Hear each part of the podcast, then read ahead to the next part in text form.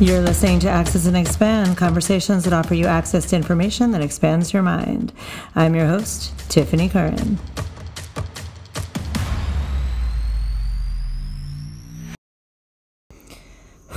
Day after Labor Day feels like back to school time for me, feels like fall. Um, whether you have children or not, I always feel like back to school, unless you are homeschooled. And even then, right? Because you're still starting um, the day after Labor Day always feels like fall has arrived, even if it's 90 degrees. Um, when I was younger, we wouldn't, you know, I feel like these kids today, these kids today, uh, get clothes all year long. You know, when I was a kid, and I feel like I should say, like, I walked uphill to school both ways, right? when I was a kid, we got back to school clothes and then maybe something at the holidays or our birthday. And so I could never wait to wear my new clothes. Like I wanted to wear them as soon as I had them, but I bought clothes for fall and winter. So I remember going to school one time in like I feel it was corduroys and a sweater, and it had to be 85, 90 degrees. So recognizing that it can still be really warm, it feels like autumn. I think it's called the meteorological fall, like when you move into September, October, November, even though we still have like three weeks left of summer. So, that said, I just want to welcome you to fall. And I know for a lot of you, it's like not not your joy. not your joy to move away from days at the beach, long days with lots of light, um, all of those things. I'm not really a summer girl. I was recently looking at photographs of people who live at the beach. They live there all year long. It was just one particular family. And I was looking at um, one of the kids who just graduated high school, and she had her prom pictures on the dock and all that stuff. And I was wondering how that lifestyle affects who she is as a person. Like, for sure, if you live in a city, you're more of a city person. And I live in the woods. Um, I was raised on Long Island, but moved here in fifth grade. I had a horse. So I was always sort of in the woods. And I, I feel that it it shaped me in some way. I'm not really sure how. I'm wondering how being at the beach shapes you, like if it makes you a certain type of person and what that looks like. Summer is for those people, for the people who love the beach, want to go to the beach, who have the, you know, dream vacation of being at the beach. My dream vacation is being at home. no, it's being in the woods with horses. Like I'm going in November to Bovina, New York, which is in the Catskills. It's a dream for me there. I love being in the woods. I love being around animals. I love farm stands and all of those things. I don't love extreme cold, but the way the weather shifts into the fall feels really nice to me. And it feels like a great time to alchemize everything I've learned the first, you know, eight months of the year. The winter, the, the period of the time that the earth is very, you know, non fertile, stuff comes up and it just sort of sits. And then in the spring, I feel like as things had come up, they continue to rise into the rebirth phase and they start to really expand. And there's new light brought to thoughts and energy and actions and relationships and jobs. And then summer's this time for freedom. So it's like this very expansive time. If if if summer were a breath, it'd be the ex- most expanded part of the breath, fully raised belly and heart. And then I feel that autumn is almost like the beginning of the exhale. And what I love about it is we're turning in, but we still have open windows, right? So the windows are open, but the fire's on. We're going outside. We're still able to go outside, but we're wearing sweaters, or you know, depending on where you live. But so, in terms of my practice, in terms of my life, it feels like productivity time is back. Everybody's back to a schedule. Um, everything's moving back into functioning, right? Because the summer can be very relaxed and maybe not so functional. So, this September, I have a lot of training with my teacher, David Elliott. I have two weekends um, one of them is in Brooklyn, and then it's followed by a private with him, and then a private group with him. Two weeks later, I'm in LA doing more training with him. And I'm doing a, a circle with my friend Krista, but it's very productive. And then after that productive month of September, it's like we go back to we go back to the calendar, back to what are we doing, back, back, back. And then October comes in and we're settling back into life, moving toward the turning in of November, December, January, February. So, um, yeah, I'm excited for it. You know, I'm not excited for 35, 40. Oh, no, I am. 40, 35, 40 is fine. Anything under that, I'm talking about Fahrenheit, is too cold for me. I don't love the snow. Maybe the first snow, snow around the holidays into January, and then I'm done. Um, but I do like the darkening and the opportunity to really be internal, really be quiet, have a lot of peace and a lot of, you know, a lot of non movement.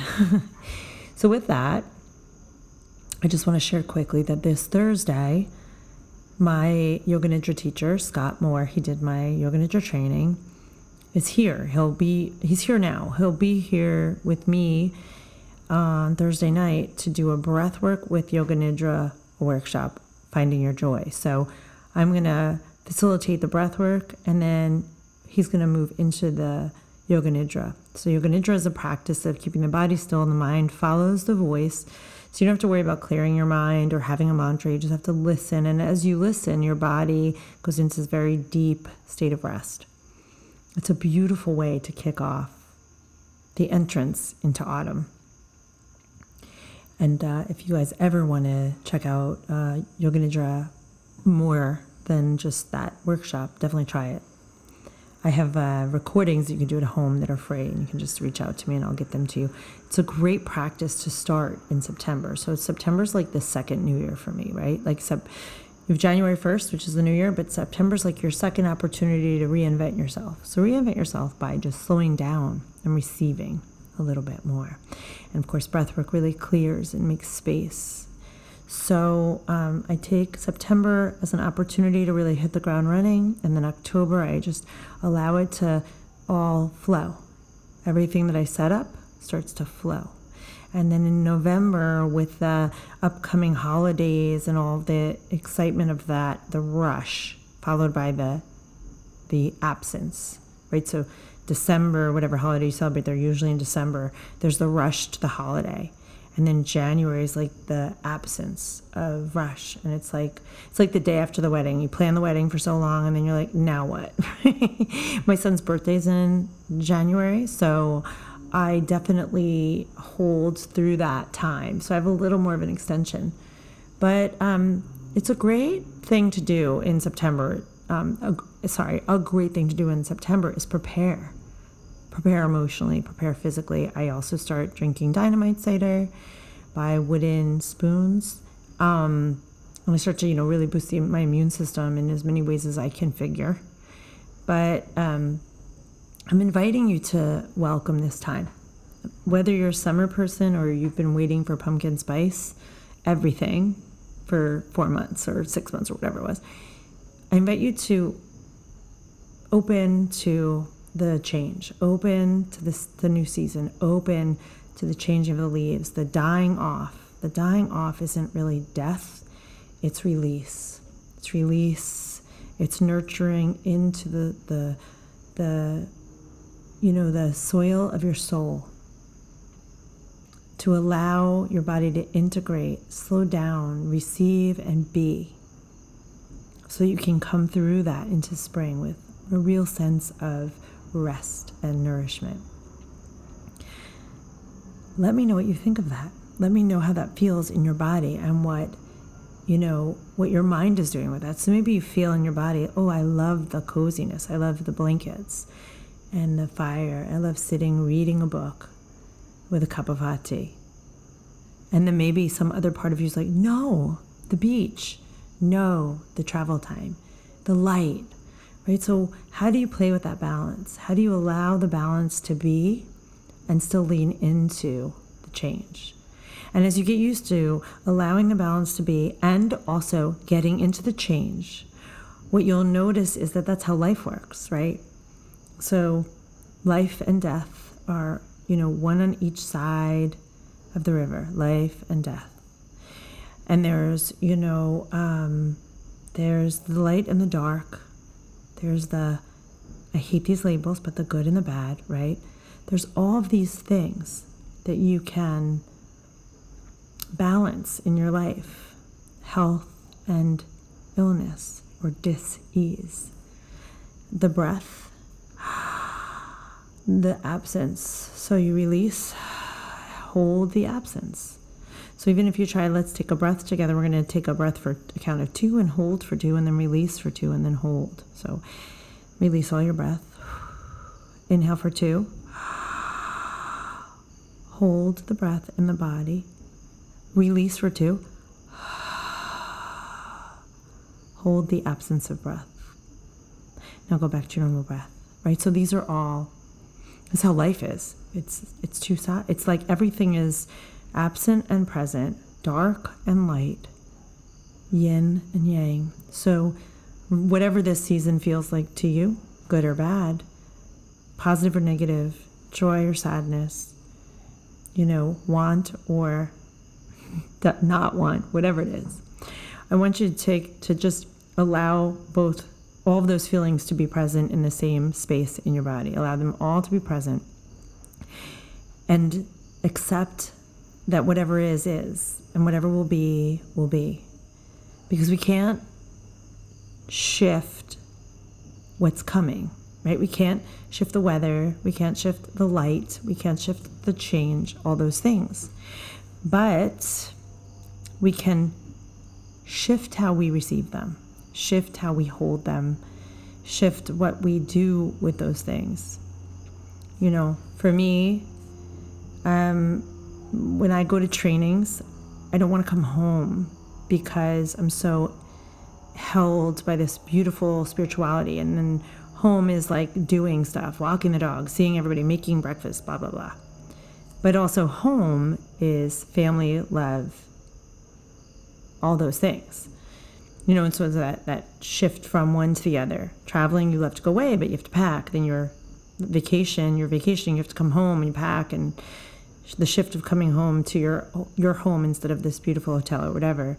There's all those shifts, but it's all part of life. So talk about acceptance with the people that you love. Talk about what it feels like to transition from phase of one phase of life to the other.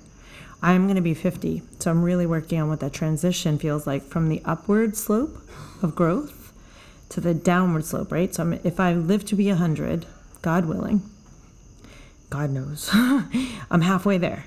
So now I'm going downhill, right? I mean, I'm not actually, but I'm starting to let go, shed layers. My skin is changing.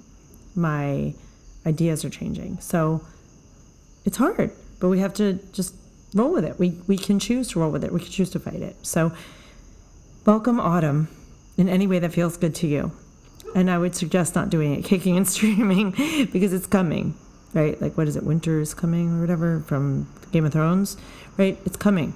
So just be open. And come check out that workshop that we're doing and ease in a little more. And if you're far away, send me a message and I'll hook you up with some yoga nidra to just allow your body to release into the acceptance of change. Thank you for listening to Access and Expand the Conversations with Tiffany Karen. If you like this, please go ahead and share the link.